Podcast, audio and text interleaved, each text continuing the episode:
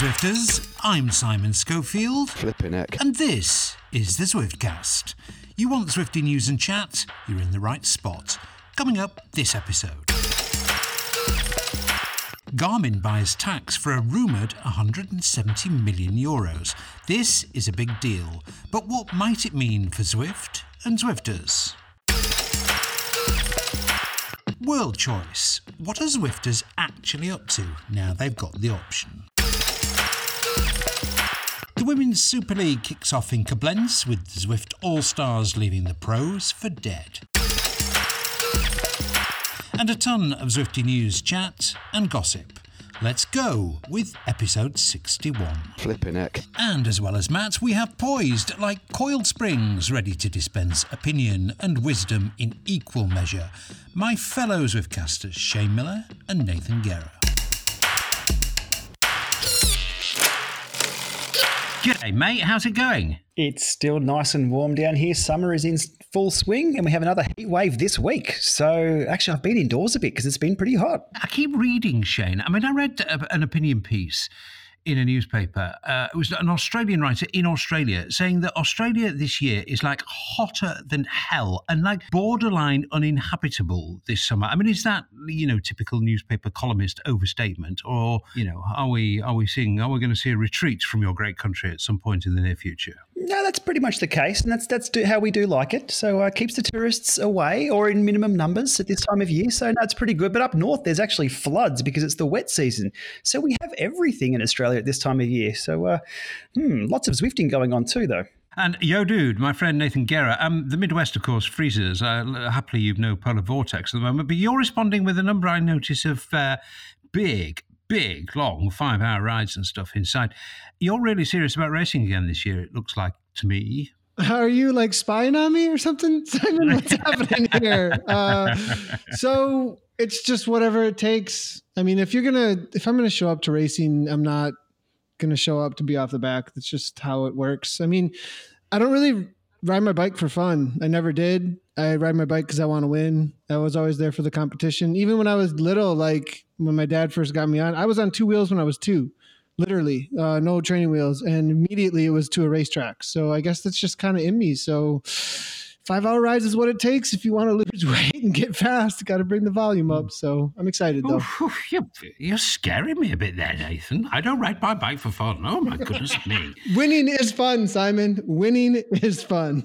Uh, I need a bit of fun in my life. Um, my bike riding is kind of fun at the moment. I mean, comical fun, actually. So slowly, it's comical. But anyway, right. All right, here we go. Let's get going with episode sixty-one.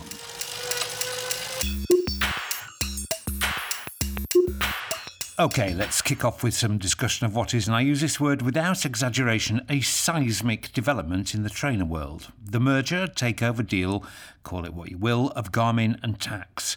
Let's keep things really simple. Garmin has bought Tacx. Nobody saw this coming, and it dropped like a proper bombshell a few days ago.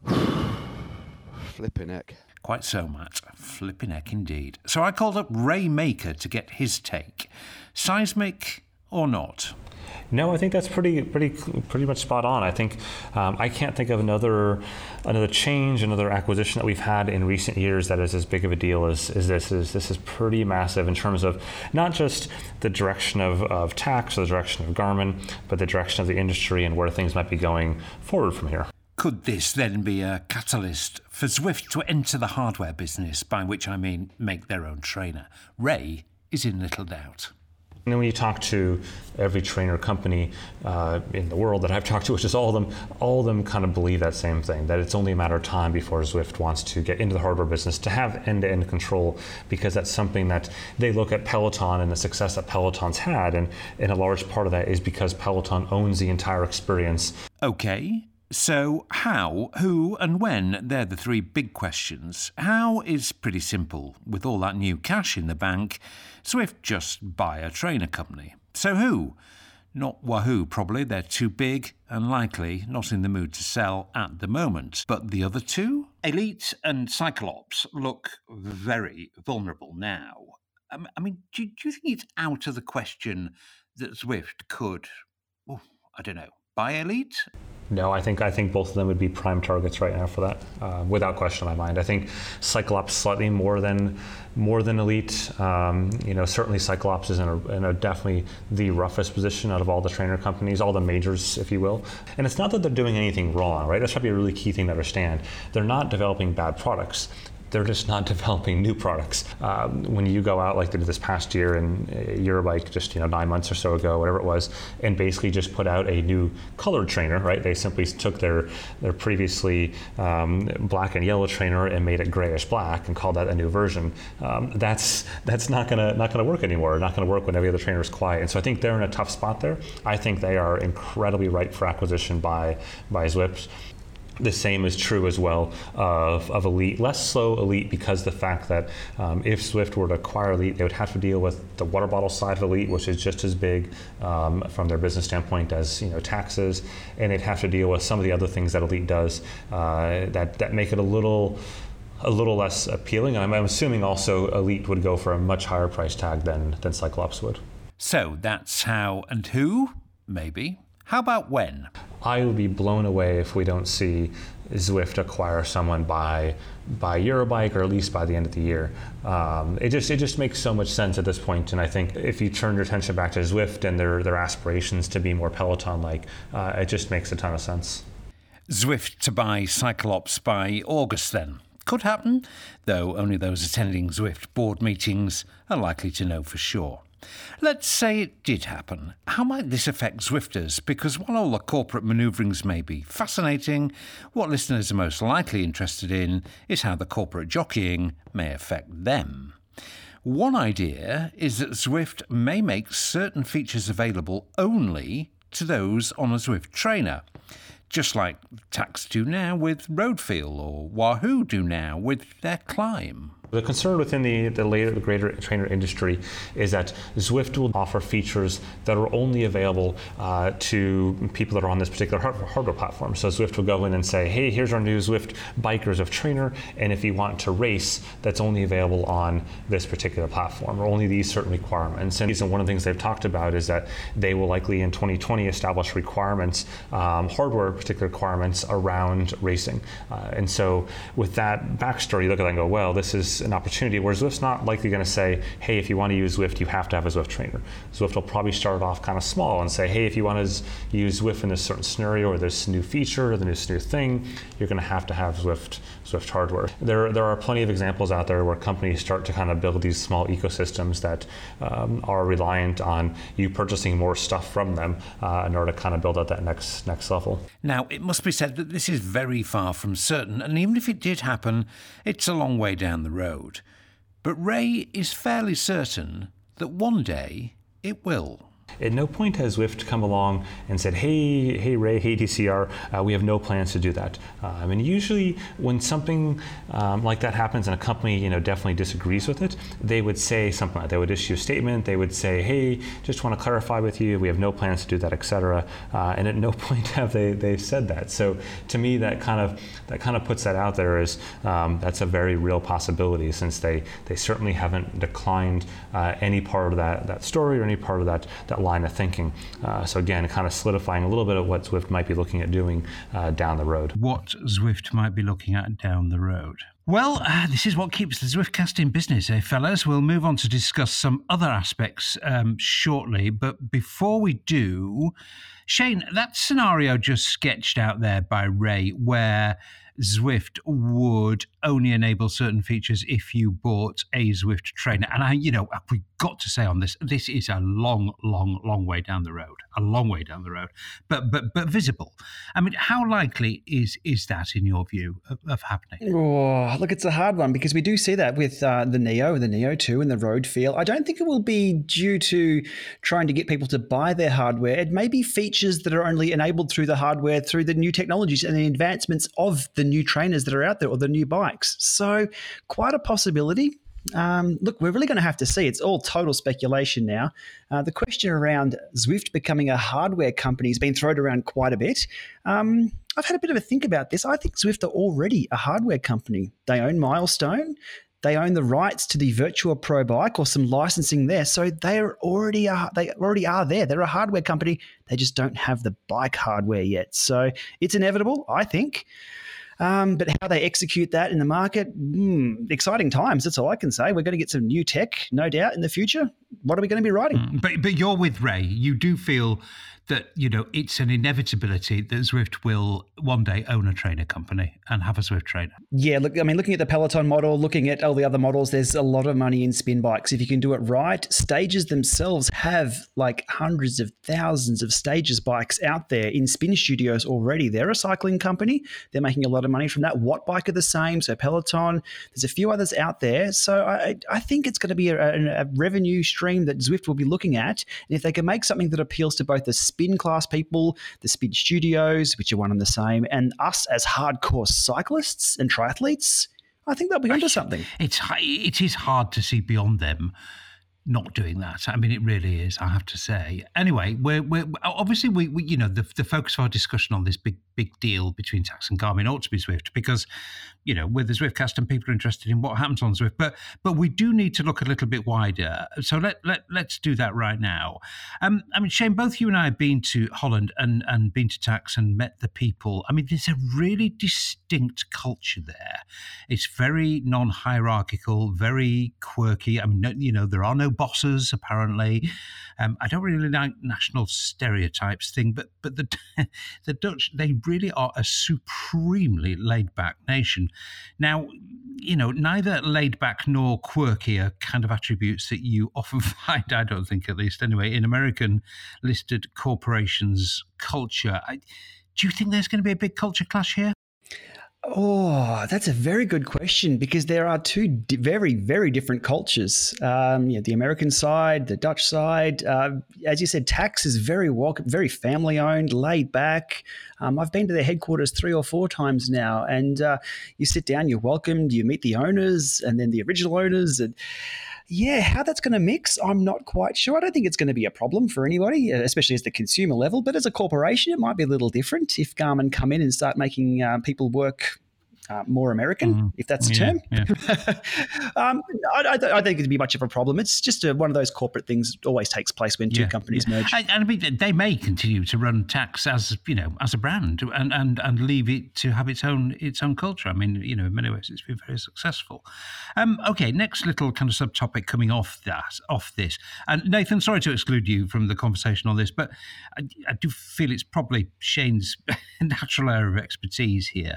Um, Shane, do you think that, you know, I mean, Garmin are an unbelievably wealthy company. They're just on a completely different scale from anything we know in, in indoor cycling. You know, they've got money to invest. Could they put some of that money towards reviving Tacx's software ambitions? I mean, we are old enough and ugly enough to remember Tacx training software, which, you know, was the Zwift before Zwift. Let's not forget that. I mean, it wasn't particularly good. Mm-hmm. Um But it uh, it kind of worked in a in a kind of way. Um, it failed for lots lots and lots of reasons. But but you know it, it was a Zwift before Zwift in a way. Um, so that expert expertise does exist within Tacx. Do you think Garmin could come along to Tacx and say, okay, we think Tacx, you know, we think Zwift needs a really serious competitor. Here's a shed load of money. Build something to challenge Zwift. They could try, but they won't succeed in doing exactly that. The reason I say this is because you'll have to build something the same as Zwift and better again to get people to move over. And at the moment, I think the, the void that Zwift filled was people want to train online, use all this indoor connectivity we now have and online social networks, and they want to find their little group to ride with. Zwift has just soaked all of those people up and given them that experience. For Garmin to come along, everyone's already soaked up. Everyone already has that experience provided. The one thing they could do is come along and fill another niche or another need or another another area that either hasn't been invented yet, be that three D or uh, true immersiveness or something like that. I'm not quite sure. We've got to spitball these things. Um, Tacx have done a lot of work on their real riding videos lately. There's a lot of new, new versions of those coming out. Um, maybe continuing to develop those to have their own software, because all the other trainer companies will be cool, have their own software. Um, other companies have their own software utilities. Um Yeah, I don't think they will challenge Zwift at all, much like Garmin Connect just doesn't challenge Strava. Exactly. That, that that's the exact parallel, isn't it? Because, as you say, they've got to build a service that's better. Then they have to migrate everybody across. And if you look at the, um, you know, I don't know when you last talked to your mates about a Connect segment, um, but uh, they do exist. They do I've exist. That, yeah, I've not had that conversation with my cycling buddies recently. You know, so so uh, I mean, Strava trying to to uh, sorry. Garmin trying to out Strava Strava with with Connect just simply simply didn't work. I, th- I think that would be a very good parallel if they tried to out Zwift Zwift. Okay, next one. Um, we know Tacx have got. Well, we think it's almost ready. I've got written down here on my script it's almost ready. I mean, we've got to believe it's almost ready. But they have an almost ready smart bike. Now that could conceivably slot into a sort of Peloton type model. So Garmin might. They could, you know, launch a kind of Peloton challenger. I mean, there's enough expertise and resource there between the two companies. It's the hardware, uh, as we know, plenty of cash. I mean, you know, I'm not sure we're going to see lots of advertising with um, yummy mummies with their bike up, set up on the deck of their beautiful chalet home against a backdrop of snow-capped mountains and jiggly waterfalls, um, because Garmin aren't very good at that kind of thing. But, but you see what I mean here. I mean, that wouldn't be welcome news in Long Beach, I don't think, if that happened. Yeah, you've absolutely nailed it. And that's that's aiming at another niche or another area, not competing directly with Zwift, but doing something off to the side, maybe even better, because we know how big Peloton are. They are huge. So let's just say mm-hmm. Garmin has that already, the, the wheel's already turning for that. Um, as the bike can come in, slot straight into there. They've just got themselves a smart bike already that looks pretty good. Again, we still haven't seen the production units, but it's promising. Um, it just takes a bit of software, but then it comes into the service delivery side of things. And again, that's where Peloton do it really, really well. I always praise their service delivery of their presenters are well-lit, well-spoken, well-motivated, well-trained. Um, they become superstars in their own right. Um, could Garmin do that? No, I'm not quite sure they're a company to build superstars, but hey, look, you never know. And that, that's definitely they, they an option. They can buy it. They can buy it though, Shane. They can buy it. I mean, that's mm, just, you know, that's just good T V, that's just good T V production. And, and you, you know, you could see these kind of superstar trainers being kind of, um, yeah, trainers, uh, whatever the term is for those uh, people. Presenters, trainers, motivators. Um, yeah, yeah, yeah, yeah. I mean, you could see some kind of transfer market for them where, you know, huge bucks was paid to to move them from one company to another. Um, interesting. Mm. Yeah, interesting. Okay, last one on this then. Um, I know you're still there, Nathan. We're coming back to you shortly, but last one on this. Um, the product line at Tacx, I mean, surely we see some changes there. It is a bit of a mess, to be honest. I mean, the Neo is an absolute class act, no doubt. You know, still class leading for me. Um, Flux is sort of a bit of a mushy middle, and the wheel-on offerings, frankly, are a, they're a bit of a mess. Um, I'd like to see that whole product line cleaned up, streamlined. That that surely is the kind of thing Garmin would concentrate on. Yeah, I'd really hope so. Um, yeah, as you said, the wheel-on offerings from Tacx, I think there's three, four, five, six, seven of those to choose from. Um, it really mm. needs to slim that down. Uh, for the Neo itself, um, I just want a native throw axle on the Neo. I've been putting my bike on and off the Neo all week with the little adapter with my new throw axle bike, and I'm like, oh God, this is a bit of a pain. So hopefully we'll see some changes there. But look, I don't predict we'll see anything in the next six months, maybe not even the next next twelve months. I think it will have to wait through till Eurobike this year to really find out where this relationship is going between the two, because we do know Tacx have the biggest stand there at Eurobike. Well, actually, Wahoo was pretty big this year too, or last year. So I think we might see some announcements there. As for new products, I don't think we'll see a Neo three or anything new just yet, because these two are going to have to get to know each other first.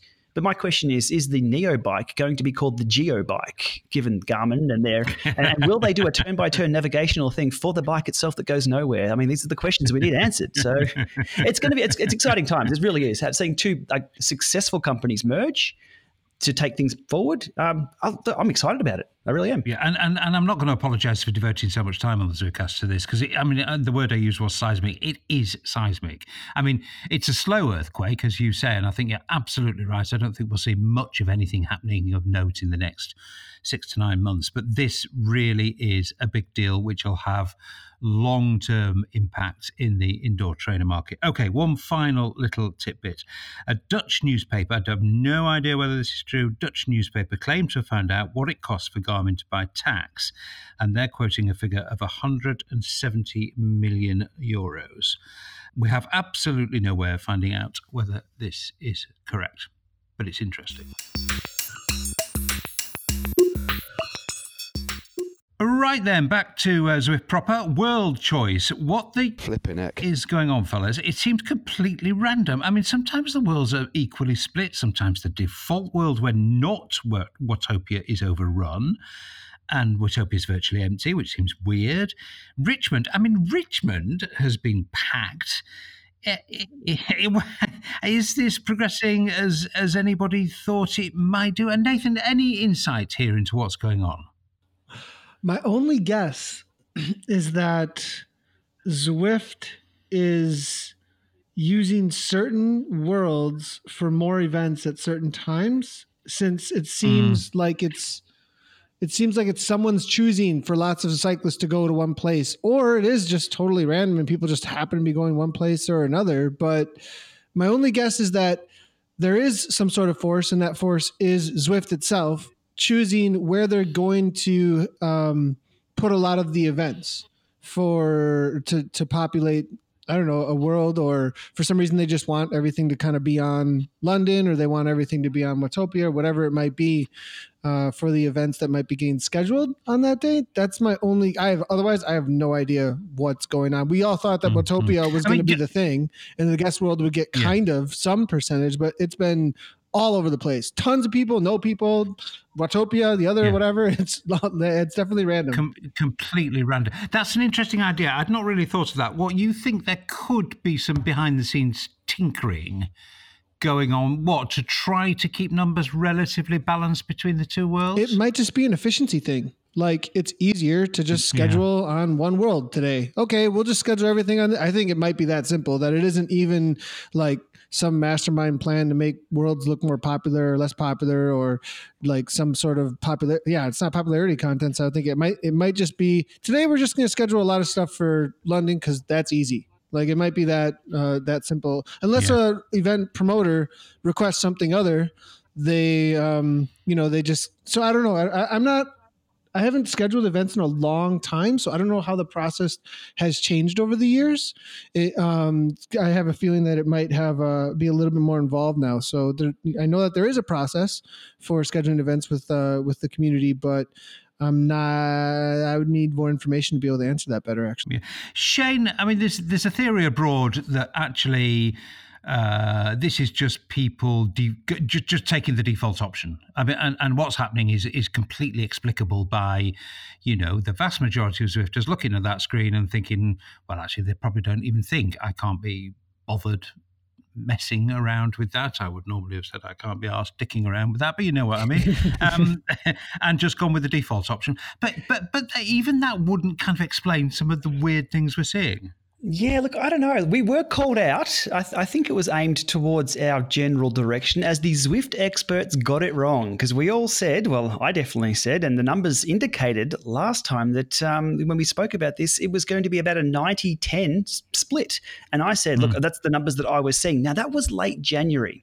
So here's my theory on where I was coming from with that. Late January, Watopia was still in the rotation of the calendar. So it came up as the default. So when people logged in, they're like, oh, what next, next, next? They weren't aware of that new feature. So the days that I was checking, and it was a ninety percent on Watopia, ten percent on World whatever, um, I think that explains that. But now Watopia is never in the rotation of the calendar. I've not seen Watopia come up as default on my screen. So I'm not quite sure. But yeah, Nathan's right. We're seeing a bit of a flip-flop between the two. We're seeing numbers here, numbers there. Um, the Richmond surprises the heck out of me. What's going on there? Yeah. Who what, Richmond, really?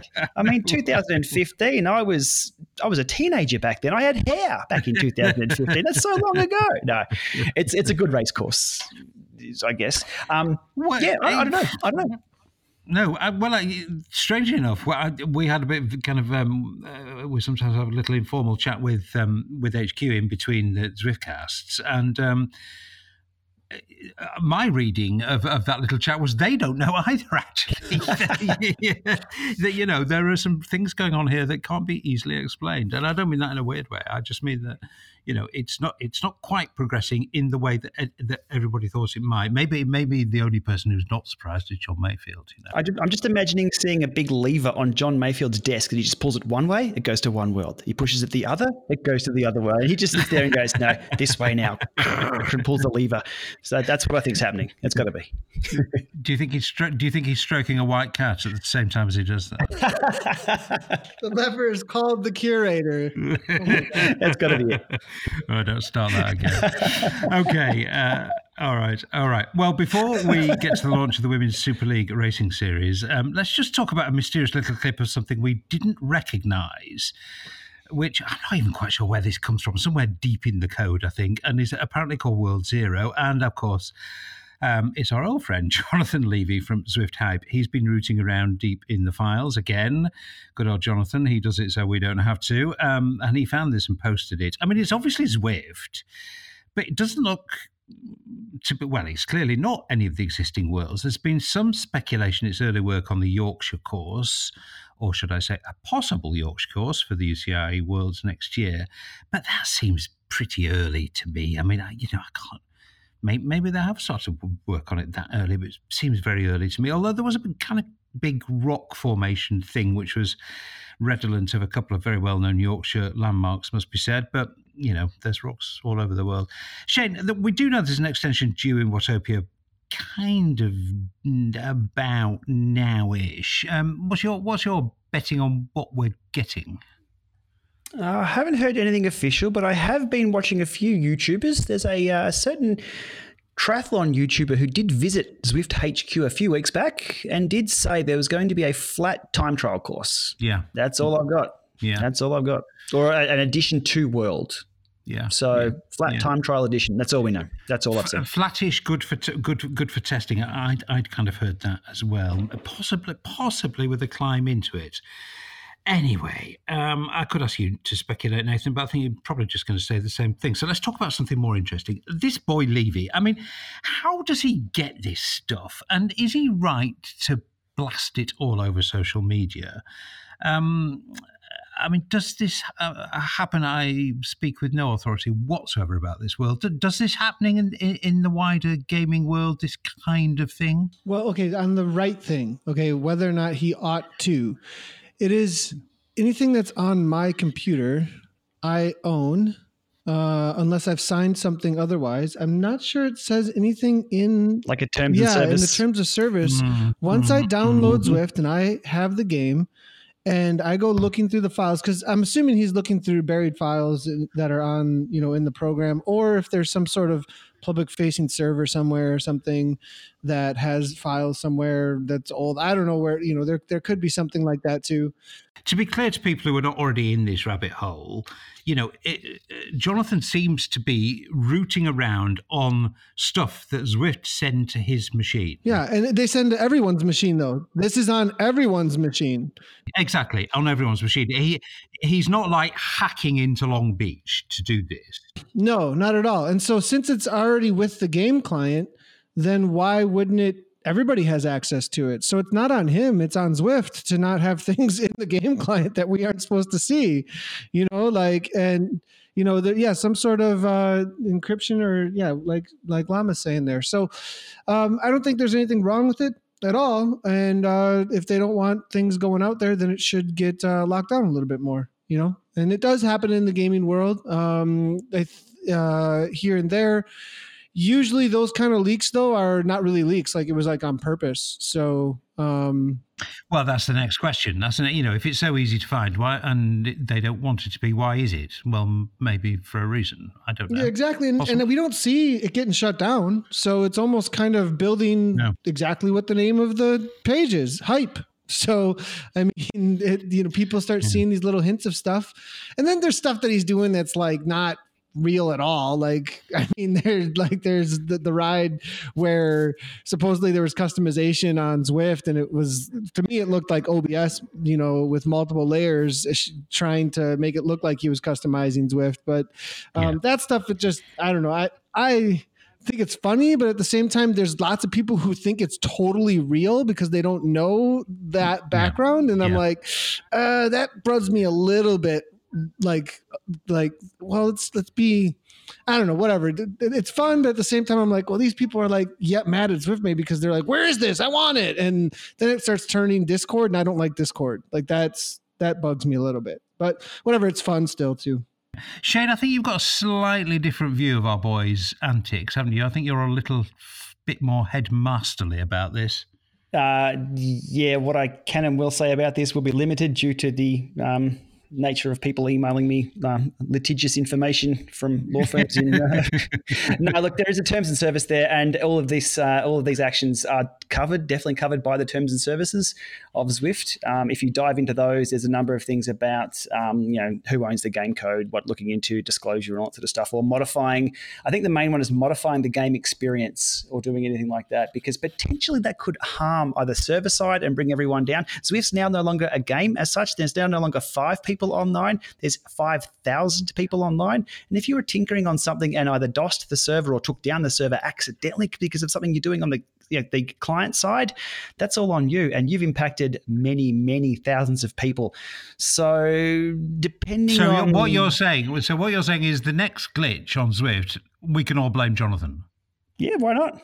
Well, we can't not blame him then. So, like, no, I don't know. It, it's a risky move to allow that to happen. There's a, there's something about, like, you can drop unencrypted files onto a client. That's fine. You can have a look through those. No worries at all. But when you start changing the gameplay or enticing others or incentivizing others to gameplay, such as joining a bot that's going the other way or something like that, and if that wow. takes the server down, there's a lot bigger ramifications than just, hey, look what I can do. It's like, oh, shit, everyone can't ride. So that's my only concern there. Come, I mean, this is from my wearing my I T security hat and yeah, infrastructure and um, yeah, continuity of service, et cetera. So mm, mm. Uh, an interesting uh, an interesting split on that. Uh, I'm going to sit in the middle and say I don't know enough about either side to express an opinion on that one. Um, okay, let's go racing. Hello, I'm Rebecca Charlton and welcome to round one of the Women's KISS Super League, live here in Germany.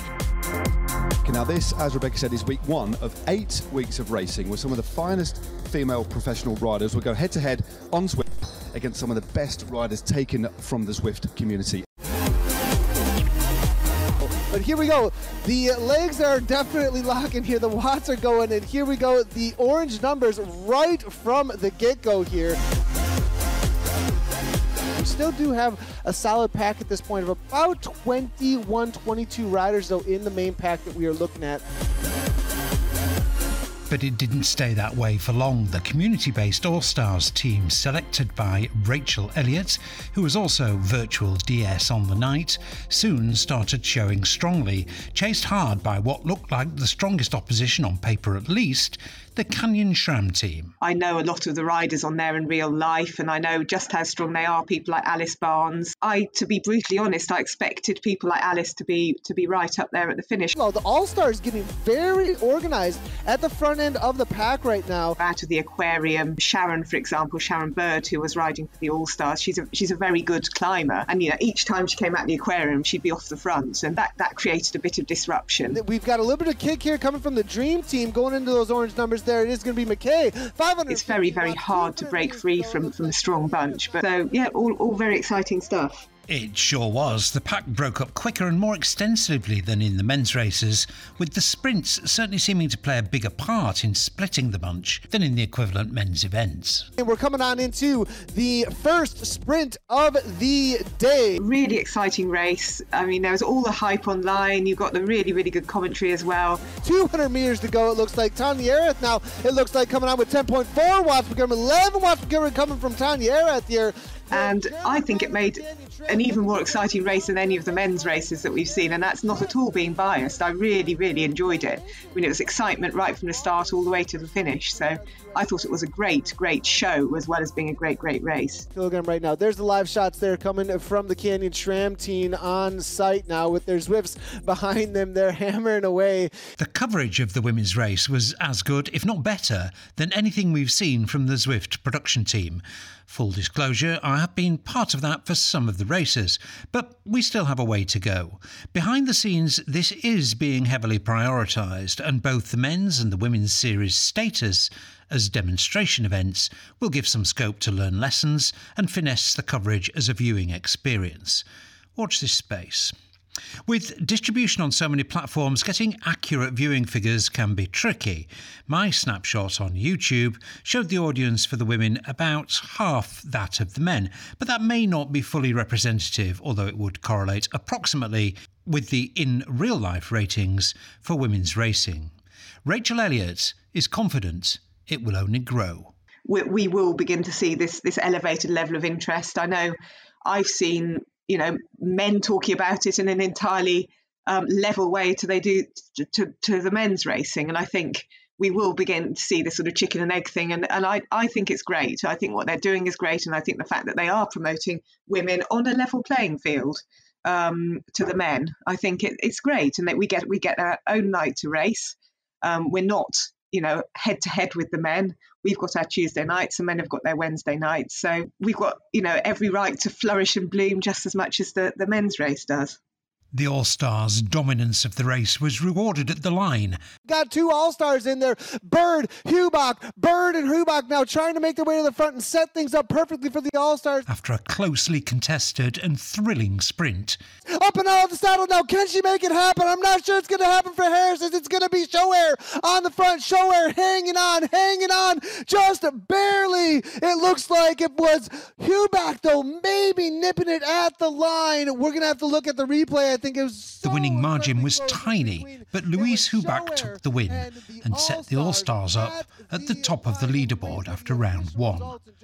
Rachel Elliott expects that the pros won't take it lying down. They will improve as time goes on, so um, I think there will be some catching up to do, but equally the girls in the All-Stars team will be getting to know who they're riding against. So so they'll have an advantage as well and be able to see what the other riders have been doing and, and play to their own strengths more too. Nathan, bit tricky for us, and we'll ask Shane to be an independent, independent third party on this. Bit tricky for us because we're both involved. But uh, the coverage of the women's race um, was, in my view, outstanding, actually. I am going to use that word. I mean, given the limitations that, that faces in covering this stuff, um, I thought it was it was definitely the best yet, and and just a little sign of how exciting Zwift could be as an e-sport when you get the coverage not completely correct, but actually getting the coverage closer to a place where it ought to be. Do, do you agree, or, or, or, or do you ever wait? In fact, do you watch back coverage that you've been involved in and think mm, we could have done that better? Yeah, I just sit around listening to myself talk all the time. no, I, I never. I, because, oh I, I I cringe I, a little bit uh, watching it back, and but at the same time, I need to to um, you know hone the craft a little bit too, and so. Um, but yes, as far as the, well, the women, man, they. Take chances. I agree with Rachel. It was super exciting. But I mean, the guys have been doing so too with the teams that have been showing up to to be tactical and race. I just feel like there's um, a little more pensive like attitude, a little bit more. Um, this is a big risk to take, and where the uh, if they if they try and make any attacks, the, the first race there were a lot of attacks in the men's race, but uh, that kind of calmed down. It got a little more tactical as the races progressed. Um, the women, I mean, they just, it seemed like were attacking left and right and were able to make moves happen a little bit more. Uh, some people but say, yeah, okay, hang, yeah, but hang on, let me, let me just pull you back, which you've, you've, you've, okay, yeah, yeah. I'm, you, going, yeah. I'm going to the week. Yeah. yeah, no, you've, yeah, you've, you've, you've, you've very modestly steered away from, which, which is the coverage, which I do think is important. If, if this thing has a future as an e-sport, it has to have a product that people are, wants, you know, want to be able to watch. And a lot of that is getting the narrative and the, uh, you know, the narr- the race narrative right and, and the and the technical coverage correct so that it's a good viewing experience. I mean, do you, uh, do you think that that women's race, partly because of the nature of the race, but partly because of the nature of the coverage, was getting a step closer to that? Yeah, definitely. Definitely. Seeing the... Um... Seeing what the winner uh, or well, what the runner-ups had gone through, at least, you know, we with uh, with the Canyon SRAM team right there, having the live riders is a huge thing. I watched Eva uh, Buchholz win the German national championship. Uh, uh, there was something on the socials, I just with a little bit of a tear in my eye, like seeing how much she put in and how happy she was coming across the line there. uh, that was huge. And, and, and yeah, th- yeah, yeah, absolutely. Yeah, those yeah. moments are like what make me go, yeah, this is definitely something that can be a sport that people will celebrate the pinnacle of what we're all chasing after in bike racing, you know? So, um, cause that's really what it's all about, is that celebration of the efforts that we see out there. So if we can get more expression of that, I think we need more expression of that in game though. I mean, um, because if we can't get the live riders, somehow they need to be able to express themselves, maybe in some way, you know, or who knows what. But um, yeah, I think it's uh, definitely the coverage was was much better uh, too, you know. Um, and uh, I, you know, I think you were you were involved in a little bit of that though, Simon. Uh, yeah, well, I wasn't involved in in, in the act. Well, I've I've played a small part. I wasn't actually there for the for the for the women's race um, because there was some. Uh, Uh, there were some doctors attending to my knee issue, shall we say, around that point. Um, but um, some, some some of the things I wanted to see had, had worked their way into the broadcast, and, I, and I, it sounds like I'm blowing my own trumpet here, but there were just some basic stuff that, that for me just made it easier to watch. Shane, you can, can be a good referee here because Nathan and I, I think, are a bit too close to it, and I know you've got your your your doubts the, uh, about this whole thing.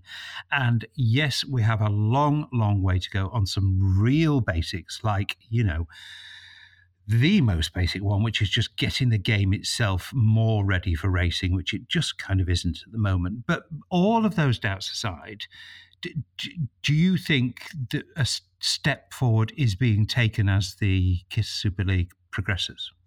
Oh, I was just about to tee off on this one, but you've sort of posed a question where I've got to say, yeah, yeah, it's, it's doing well. It's it's moving forward. Um, but look, I'll tee off anyway. Look, I'm I'm sick and tired of being told how big this is going to be, how big this is going to be. This is going to be the biggest thing. How, God damn it, when is it going to be something then? I'm I'm tired of the what it will be. When is it? When is it going to be? So I, that's got to be now. That has to be now. You have one shot at showing this new sport to people. And if they come in and see something that should have been prepared a lot longer, a lot earlier, and they're not happy with it, they're not going to come back. Those who taste Doctor Pepper, have you ever tasted Doctor Pepper? You probably do it yeah, once. Yeah, yeah, you ain't yeah, going yeah, back to that. Yeah. So yeah. don't let Zwift or the esports side of Zwift be the Doctor Pepper side of things. Just something as simple as the lighting. I'm seeing they're the same color, like the riders and the promo shots. Everyone's the same color as the background. That has one place in this world, and that's in the military. You want to blend into the background. With Zwift, you want to be front and center and bright and right in the lights. It's got to be something as simple as that. The feedback rolling in as well on the live streams. Look, there's good, there's bad. There's everybody inside the bubble in there loving it and supporting everyone. That's cool. But there's also some feedback in there that's on the edge. It's quite negative, but it's coming from people who are spending their time wanting to be entertained by By this, their eyes are right there. They, you, Zwift and this esport has their attention. They have to be listened to. If it's just crap posts, then fine, they can be deleted. But there's a lot of common sense being posted in the comments. So yeah, I think no, they have to be no, I completely to. agree. Yeah. I totally um, agree. There are some real good points in there. You know, there are people yeah, asking, you know, for basics that ought to be present. And well, I but, think you, I think you have an excellent point there about, you know, the kind of Doctor Pepper point as, you know, a certain. Uh, I was going to use the word rival, but I actually wouldn't dignify it by saying it's even a rival to Zwift at the moment. But, you know, as as, as somebody has uh, found out recently, first impressions are very, very, very important. You know, the Doctor yeah, Pepper test, sure. you know, quite right too. No, I did see that. Now, now, now Zwift, Zwift have prepared the ground for this by saying these are demonstration events. I mean, is that is that a fig leaf? Nah, th- No, that doesn't sit with me. They've been. This has been coming for three years. This is like a plane being taken, like on the runway, take ready to take off. We know what's in the plane. We know what it's going to deliver. The cargo's right there. The the people are waiting at the other end. It's still on the runway. God damn it! Three years. That's a quite a long run up there. But look, having said that, listening to the uh, the feedback, the kilometers to go was being screamed for, and that has been yeah, implemented, yeah. which is fantastic. And yeah. you know, which group are we watching? That's now been implemented. Fantastic. But these yeah. things need to be done six months ago on like private servers, on test servers. Yeah, this yeah. thing needs to be oiled.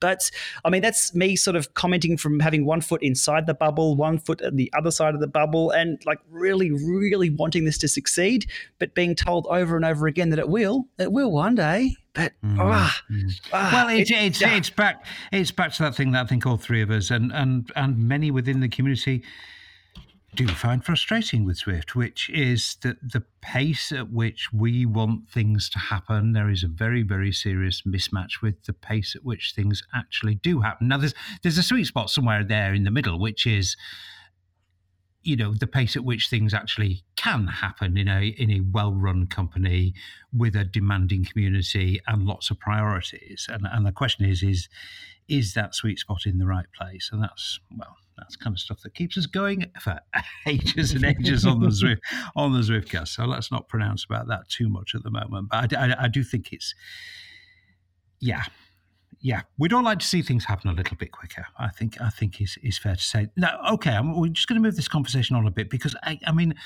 uh, I get your point, uh, Shane, about everyone saying it's going to be big, it's going to be big, it's going to be big. But actually, you know, it is such a vibrant area right now. I mean, we've just seen, and I, I struggle to get my head around exactly how this will work, but the World Tour team Movistar has announced its own competition on the Bkool platform. Apparently, it's a series of live events based on parts of real-life race courses, I mean, the big Grand Tour courses, culminating in a live final in Madrid towards the end of the cycling season. Now, not much detail on this, to be honest, but perhaps the single most interesting bit of this is actually plucked from behind the scenes. Movistar's parent company is the giant Spanish corporation Telefonica, which operates all over the globe. And, you know, let's not underestimate the size of these people. This is one of the biggest telcos in the world. It's not only one of the biggest telcos in the world. According to Forbes, in two thousand seventeen, it was the one hundred tenth largest company of any kind by market cap in the whole world. Telefonica is huge. They have money to burn. Um, And they are now, um, through a subsidiary, through a toe in the water, whatever. But this is Telefonica getting involved in this. Uh, Shane, I would imagine um, Zwift C E O Eric Minnie is keeping a very, very close eye on that one. Mm, yeah, that was interesting news announced this week. Um, and they've gone pretty hard on it, calling it an esport, calling it a series and launching their own website. My question is, is it a move by the company and by the board of the company to get into this, or is it just a cycling fan inside the company who holds yeah. a position? That's, yeah, yeah, yeah. that's going to be the yeah. big question. If it's a company move into this, yeah. it could be very dangerous for Zwift. Oh, I mean, competition is good, um, but it could be like, whoa, they could put a bit of money behind this. Or is it sort of like a James Packers involved or a, a Rupert Murdoch son? Yeah. Or, um, for example, um, here in Australia, we have um, Jerry Ryan, who's behind um, well, Mitchelton Scott, who was Green Edge, et cetera. So without him, sort of wouldn't exist. It's not really a company move. It's more yeah. of a personal thing. So that's that's my question about this. Yeah, yeah, no, that's, that's an excellent point. I mean, you do get these people who have got a bit of budget in uh, in great big companies that that, that that that can pursue a pet project, and that might be ha- be related to cycling. So it could be one of those, oh, but it could be a huge strategic move by Telefonica. Who, who nobody knows the answer to that. If it's the latter, I mean, wow, very interesting. Nathan, I mean, I've very little experience of Bkool as a platform, but I can only imagine it'll face similar challenges that Zwift does in terms of the, the credibility of racing on it. Yeah, the last time I interacted with Bkool was at a trade show, and they told me I had to buy a Bkool only. Um, it didn't look like there were a lot of people on the platform. It just, I didn't pique my interest right off the bat. And I was already on Zwift Beta at that point. It was a long time. It was like four years ago. But um, yeah, as far as credibility goes, I mean... that for me, credibility like is kind of starting to go um, become a non. The policing is becoming really self-evident within the community with Zwift, and Bkool would have to have its own. It's not talking about the the community racing; it's talking about professional racing right off the bat. And so yeah. I, I yeah. think it's yeah. just kind of built into the assumptions that are happening with. Um, with a series and all that kind of stuff. It looks really like a, a marketing tool. I don't know. I don't understand what they're trying to sell. Like, no, no, no. I mean, there's, there's scant detail on, on, you know, how, I mean, are we going to see Movistar's Grand Tour team in this? Well, I, I, I doubt it.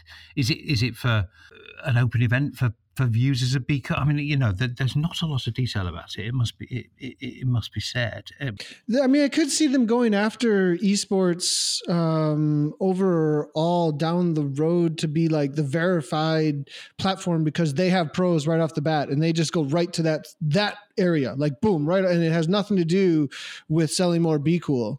I mean, they just happen to be the thing that's kind of you. I don't know. It's, it's weird that they're just jumping, because Zwift has an entire community of racers, like a whole bunch of community of racers, and it's all ecosystem. Bkool, I don't think they have any ecosystem of racing that I understand at all that would support uh, an upward movement. No, but they've got, but they've got a platform. They've got a platform. I mean, I think the common link here, you know, maybe one that that's the obvious one, which is they're, they're, they're a Spanish company. Bkool are a Spanish company, you know, and it might be they've got somebody very, very, very effective in sales who's managed to sell this plan to, to Movistar. Who knows? We don't know much about it, but it is super interesting and one that I'm certain will be monitored very, very closely, uh, not least by us. Shane, last question on the, on this one. Do you think we're going to see this whole thing develop in a competitive or a collaborative manner? I mean, the arguments for a collaborative manner are so strong, but we live in a competitive world. It looks to me as though it's more likely to be arms race than love-in. What do you think? Yeah, absolutely. It's um, everyone's going to be inventing the virtual wheel over and over again as little islands. That's just the uh, the marketplace as it is. The only things they collaborate on would be Ant Plus, maybe Bluetooth. Um, we're talking, yeah, F T M S and Ant Plus F E C and things like that. They're sort of standards across the board. But when it comes to the sport itself, um, no. Like things like drafting, things like uh, regulation of weight or users and things like that. No, everyone's going to have to develop those um, independently, because we just don't see these companies talking to each other. It's a it's a dog eat dog world. Um, mm. I yeah, wish it was different, so, but that's just the way business goes.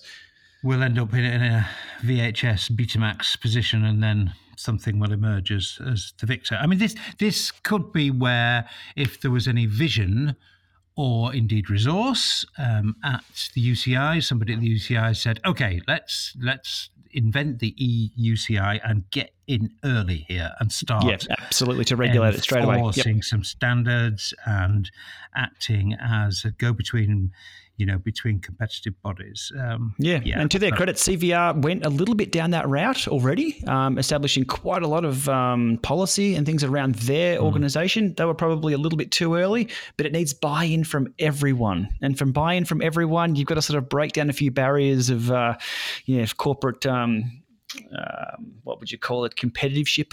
Um, yeah, yeah, yeah, people yeah, just yeah. have to work together, and that just doesn't really happen in business, unfortunately. No. Well, it needs buy-in, and it also needs validation from from real world organisations. Um, mm-hmm. You know, which leads us into my um, last little bit on this. And apologies for banging on so much about racing, but it is such the vibrant area at, at the moment. It's it's stuff where the spotlight is settling, because stuff is really happening now. You know, with validation from outside bodies, we saw um, certainly in the U K the qualifiers for the British National Esports Championships, backed by British Cycling. Um, obviously, these took place alongside all the other national champs in all the other countries.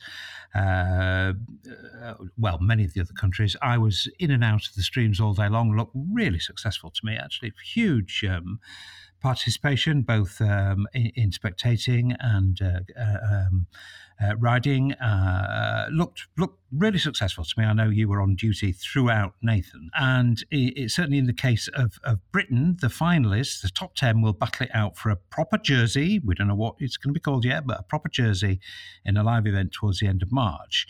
And that is likely to be extremely high profile. That event, Shane, I think that will hit cycling media big time. And I think it will probably make its way across into mainstream media uh, uh, on that, really. Now, we, we've kind of covered this a little bit in our early discussions about this only being a demonstration event. But but that label, you for sure you're going to see being applied to the British cycling thing, because there's going to be so much attention on it. I, there's going to be a lot of potentially very critical eyes on this. Not not not only uh, uh, you know, the standard of coverage, but the actual thing itself. This is this is, could be a big moment, I think, don't you? Yeah, there's already a lot of critical eyes on Zwift and the racing. We even saw this week with the lead up, um, with the qualification race. A lot of the pros discussing the pros and cons of Zwift and Zwift as a sport. Uh, it's a tricky one. I think it all comes down to what's being sold or what's being told. And um, I think it was, was it Ian Bibby? Look, I can't recall who exactly it was on Twitter. They said, look, it's cycling, but not cycling as in outside cycling. It's it's just as hard. It's just as, you know, credible. Yeah, I saw that quote. I saw that not, quote. Yeah. So that was a really good way of doing that. It's really hard. It, it, it, it's racing. It's just not racing. It's just a different kind of racing. Was yeah, the exactly. Now, we don't get this resentment for um, mountain biking or cyclocross or, say, the Red Hook Crit, which mm. has been cancelled, but, yeah. you know, the fixed gear racing, which has now been just if we can just sort of twist the message a little bit towards it's just another discipline. It's not going to take over. It's not taking food from the table. It's not taking races yeah. away from outside. It's just an option for people to try. So it's that's the sell that needs to, I guess, get into um, the people's heads who are critical about this, because there's nothing to be angry about. Um, but cyclists, there's a long tradition of cyclists. Well, I mean, there's a, there's a reason why we're still riding bicycles made of three triangles. It's uh, a lot of tradition, but it's all about the way it's sold. It's, if that's done correctly, we'll be fine. Yeah, I, I completely agree with that. It's a different discipline, and it's an, an addition, a complement, not a replacement or a substitution. And that I think that's such an important message. Nathan, this is a gamble, particularly the British thing. I mean, I'm focused on that because I know, you know, I know how prestigious the endorsement from from B C is and how hard that was to get. But sooner or later, if virtual bike racing as an esport really does have a future, you're going to have to put it on the line. Yeah, for sure. And I think just in the qualifier, it showed to really uh, shine for, I mean, we have uh, amongst the preliminary results, I don't think the official results for who's getting an invite to the live final have been released, but right in there, uh, four of the Madison Genesis boys are there. You know, we've got um, some of the all-stars from the community that are already racing in the KISS Super League. You already have these personalities coming forward. It's being put on the line because you have professionals starting to rise in this esport. You're starting to have professionals rise in this discipline that they're putting the time, the energy in, getting the results. They're verified. What more do you need? Let's. It's it's time to put the show on. You know, I know Shane's saying, let's show it to you. Well, the boys are showing up and they're showing that they want to race. And so now we need to give them the venues to do it in. And I think British Cycling coming alongside with Zwift and making these events happen is going to put the show on. Now we just got to execute well when it comes to turning the lights and the cameras on. Especially the lights, yes. Especially the lights. There will be some some pressure in that area. I mean, I, I, and I agree with you. I mean, Madison Genesis have, you know, taken this by the scruff of the neck, and they've got involved. They've committed. They're serious. People like Mould and, and, and Bibby, you know, they're putting stuff on social. You can see the personality coming through. Um, I mean, you know, they have played a top, top game, I think, Madison Genesis in this.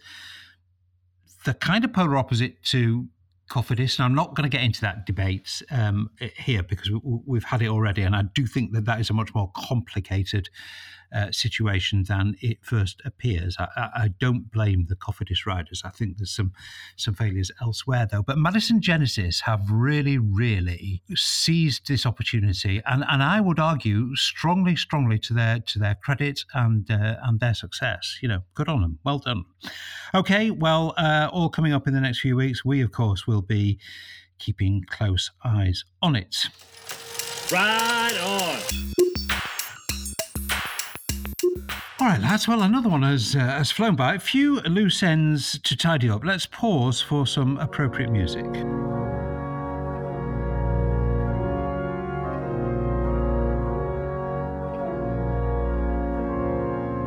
It's with great sadness that we report the official death of Jarvis Island. Confirmed in a comment by Eric Min, Jarvis Island, the original Zwift world, is officially consigned to history. We will never see it again. It's a sad day, boys.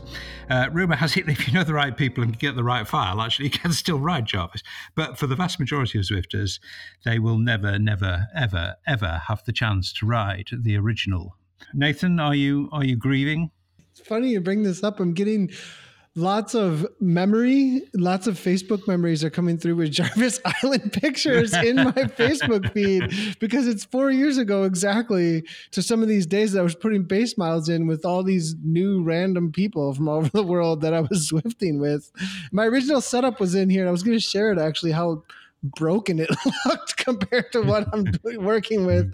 Um, but uh, I man, I don't understand. Why can't we have, I don't, I don't it, like, we're talking about game modes and secret world zeros and stuff that are out there. Jarvis was awesome. It's like the best crit course ever. I think the best battles I've had were on Jarvis with random Z power people who thought they were professional athletes. I mean, you sure this is not tinged by nostalgia? Completely, completely, one hundred percent. But that Italian music will never leave, never. Shane, uh, can, can you see the rest of your life unfolding in a happy manner without the, the presence of Jarvis Island in it? Look, speaking of Jarvis and what you guys were saying about nostalgia, it, it was the not the Doctor Pepper scenario. We all drank the Kool-Aid straight away because they got it right. They got it right. We got on our bikes and went, oh my God, this is amazing. It changes gradient. We can race everyone.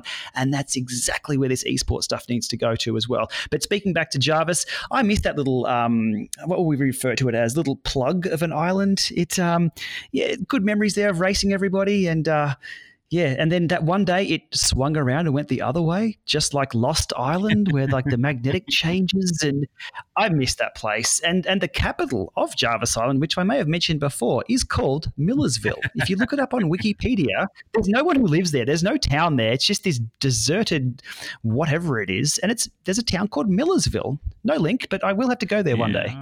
Uh, it is sad. Obviously, it's sad for, for, you know, those of us who have been around a long, long time. And and that that kind of magic of those first few days when, you know, Zwift or anybody's first few days on Zwift were, were on Jarvis if you go way back. And that that that moment, which we've forgotten now, haven't we? That moment when you got on this and it was like, whoa, this is good. And and and we whinge and bitch and moan about all the stuff we can't have fast enough now. But, do, you know, do you remember that first, you know, that first experience when you got on and you thought, wow, this is something completely different? And, of course, that... The community was there straight away yeah. as well. I've got somebody commenting on my Strava ride today who I met on Jarvis. Yeah. So with this, but the community is still there from that as well. So, ah, uh, yeah, take me back, yeah, take me back. Yeah. Well, maybe it is better, as, as Eric says, that it's preserved only in memory. You know, I mean, I'm sure they've got excellent reasons for it. I don't know what they are, but uh, they must have good reasons for it. But it, it, it, it's a sad day, and, and Eric does appear to have rammed with a very large hammer the, the final nail into the coffin. Jarvis, R I P Okay, well, last bit of hack news. I think we're giving far too much airtime to our friend at Zwift Hype, Jonathan Levy, this week. But, um, but dear Jonathan, um, you've got to hand it to the guy. He's so determined and committed. He found a way to ride Richmond reverse a while ago. Um, I, well, because you can, I guess, or maybe because you can't. And I mean, this had kind of assumed for a certain certain cadre of, of obsessed Zwifter that this had kind of got a bit of a holy grail status, actually. But and Jonathan found a way of doing it, and I think he posted it. Um, I didn't do it, I have to say. But um, but but but the reason it has come up for discussion here is uncharacteristically, I don't think I've ever really seen them do this. Zwift very, very, very quickly put a stop to that. Nathan, why do you think they did that? I have no, that's weird.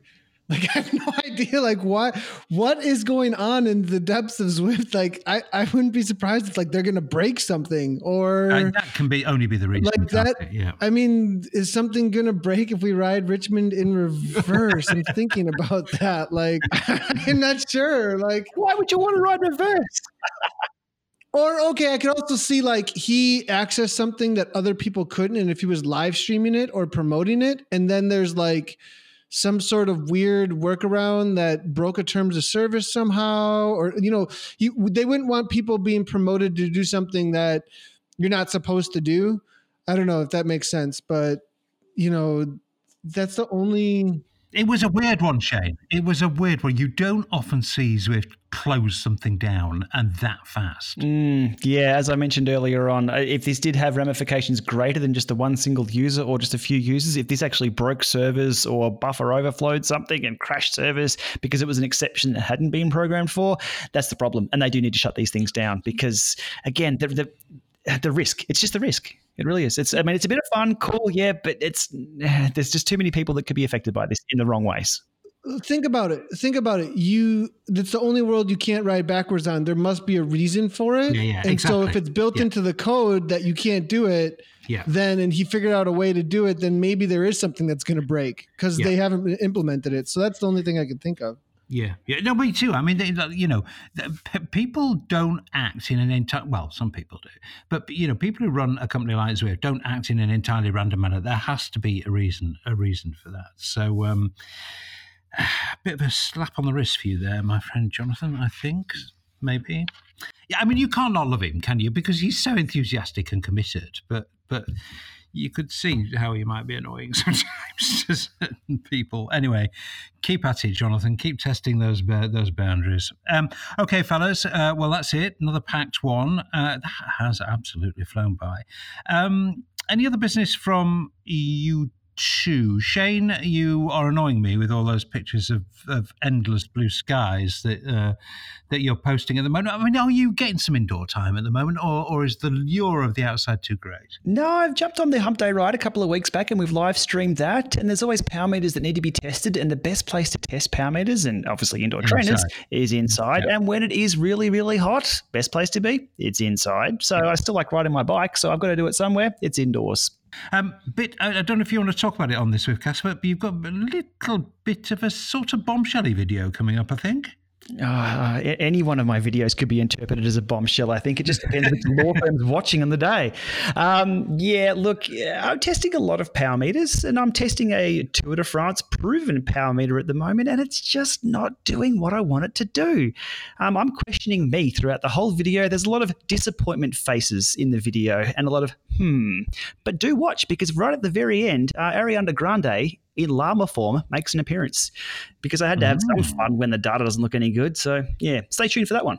uh, well, I'm struggling, uh, uh, given the encyclopedic knowledge you would expect me to have of Ariana Grande's um, body of work, which is completely, which is completely zero. Um, I'm struggling to uh, to get that reference, but I will watch the video to uh, to make sure I do. Nathan, my friend, does your voice ever get tired? That's funny. Um, good question. Why? I mean, because there were a lot of broadcasts this week, wasn't there? I guess. Uh, yeah. Um, All day long. Yeah. So. It's like, uh, not really. I mean, if I get, I, I hide sickness pretty well too when it's time to work. But um, you know, we're doing lots of broadcasts, and I have lots of fun doing it. And uh, you know, I also have five kids. Um, so I get to talk to them a lot yeah, yeah. all day. It's lots of training, yeah. lots of training, making sure everybody stays in line. So it's essentially what broadcast is all about. Just keep everybody in line. Let them know what's yeah, happening. Yeah, yeah. Well, it's still plenty of, of, of I mean, the, the, the KISS Super League must be pretty much your main focus at the moment. Yeah, isn't that's it? what's yeah. happening. So it's KISS Super League. It's uh, the men's and the women's, the KISS Community League. Uh, there's a couple other We've been community things happening too that uh, some other people are looking to promote, and uh, if they can get them off the ground, then we will be broadcasting them. Uh, so yeah, that's happening. But it's it's almost. Uh, I mean, this past week it was what it was um, six days of broadcasting yeah. at least, and the product with the production levels going up, the prep is like way more. It used to be when it was just like a KISS or a W B R or something, the prep was ten minutes if we have everything in place, and, and we could do like three races a day. And now it's like one race a day, and it feels like you just like ran a marathon sometimes. Yeah, so yeah. Um, I do, you know, it's, it does get, I mean, it does get a little tiring, but uh, I love it though at the same time. Yeah, yeah well, it's going very well. I'm I'm thoroughly enjoying the, the, the KISS Super Leagues, really enjoying them, and, and seeing the progression from week to week uh, is, is great to see. And uh, thoroughly enjoying your commentary, Nathan. Don't listen to those people who, who have issues with it. Really good commentators are polarizing. You know, people either like them or they don't. Uh, so I think that puts you into the category of really good commentator. You stick with it, my friend. Okay. Uh, Shane, Nathan, uh, a pleasure. This really has flown by. I know I say that every week, but but this really has done. Um, once again, just apologies to regular Swiftcast listeners. I know the frequency of the podcast hasn't been everything I wanted it to be this indoor season, but you know what the reasons for that are. Uh, those reasons are slowly, slowly, slowly uh, being dealt with um, in a successful manner, which I'm happy to report. Um, and on that note, I will say thank you very, very much indeed to Shane and Nathan. Lovely to talk to you both, guys. See you next time. Thanks, guys. Cheers. Thanks, boys. Talk soon. Cheers. Just the usual bit of housekeeping, so I am completely clear with everybody who listens. Zwift support the podcast, which means they pay me to make it, um, but we have editorial independence on the Zwiftcast, which effectively means that Zwift have no influence whatever over anything we say during the podcast. Thank you very much indeed for listening. See you next time.